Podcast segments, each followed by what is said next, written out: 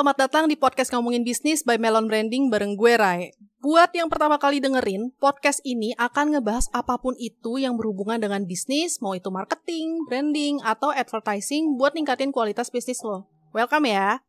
Di episode ini gue bakalan bahas yang ada kaitannya sama branding nih, namanya tuh brand equity.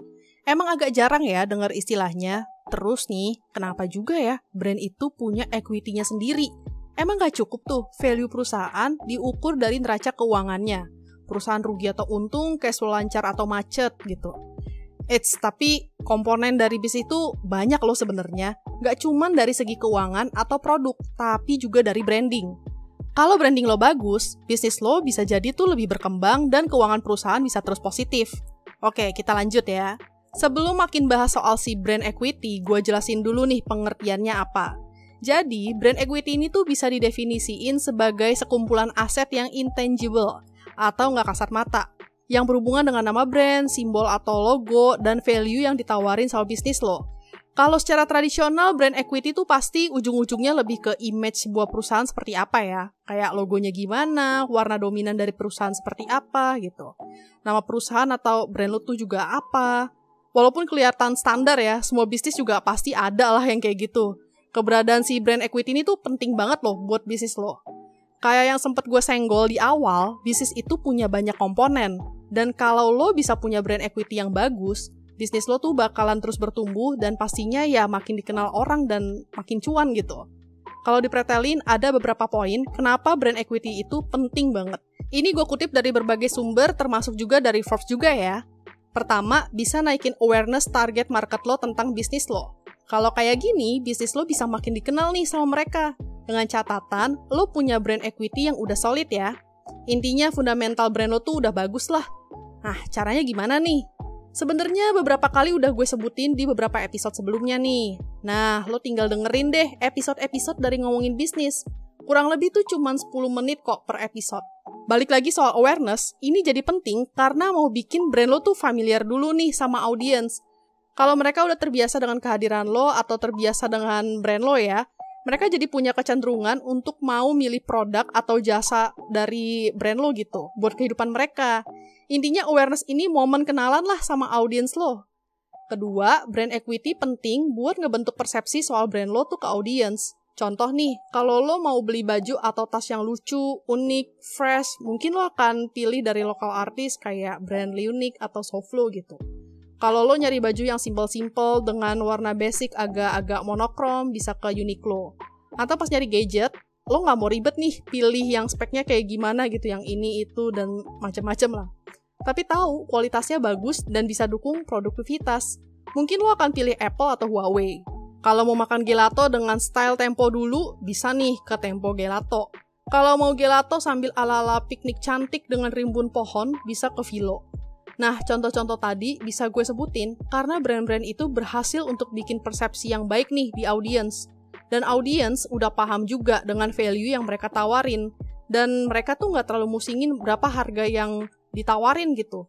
Apalagi udah loyal customer dan mereka juga suka dengan value yang lo tawarin. Ketiga, brand equity bisa bangun relasi dengan customer juga loh. Kalau bangun relasi ini mesti dibarengin sama gimana lo tuh bisa nge-treat customer lo dengan baik ya, sesuai dengan value dari brand lo. Bisa jadi lo kasih mereka diskon buat kunjungan berikutnya. Atau ketika mereka join member, lo punya special treatment gitu buat mereka. Atau juga ada garansi ketika mereka belanja produk lo. Sebenarnya nggak melulu soal diskon juga sih. Bangun relasi bisa juga dengan dengerin apa yang jadi harapan mereka buat brand lo. Asalkan masih selaras dengan value dari brand lo, ya bisa aja kan lo lanjutin gitu apa yang jadi keinginan mereka. Selain itu nih, bisa jadi kan ya ada problem gitu antara lo dengan customer. Entah karena mereka dapat barang yang rusak gitu secara kebetulan, atau ada karyawan yang nggak treat mereka dengan baik. Nah, cara lo untuk menenangkan customer, terus juga cara lo minta maaf ke mereka, itu juga ngebangun hubungan lo tuh dengan customer. Selain itu, cara lo tadi gitu, gimana nge-treat dengan situasi yang tidak menyenangkan tadi, bakalan bikin reputasi lo tuh lebih kelihatan kredibel. Tapi kalau bisa ya jangan sampai ada kesalahan lah ya, kalau lo berhubungan dengan customer. Keempat, brand equity bikin lo jadi punya pilihan lebih luas untuk masang harga yang sesuai. Kadang nih ya, harga itu bukan soal supaya kita dapat untung aja, tapi juga ngebangun persepsi, juga ngebangun value dari brand equity itu sendiri. Audiens juga bisa paham lah kalau barang lo itu misalnya premium gitu. Tapi ini nggak selalu gitu sih, bisa aja lo kasih harga yang nggak terlalu tinggi, tapi kualitasnya luar biasa. Cuman perlu diperhatiin juga nih, jangan sampai biar untung lo jadi banting-banting harga, mau itu diturunin marginnya atau dinaikin tinggi banget.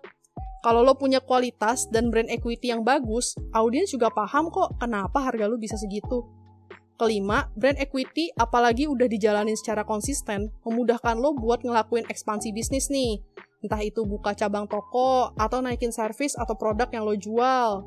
Ketika launching produk atau fitur baru dari service lo bisa jadi agak lebih gampang gitu.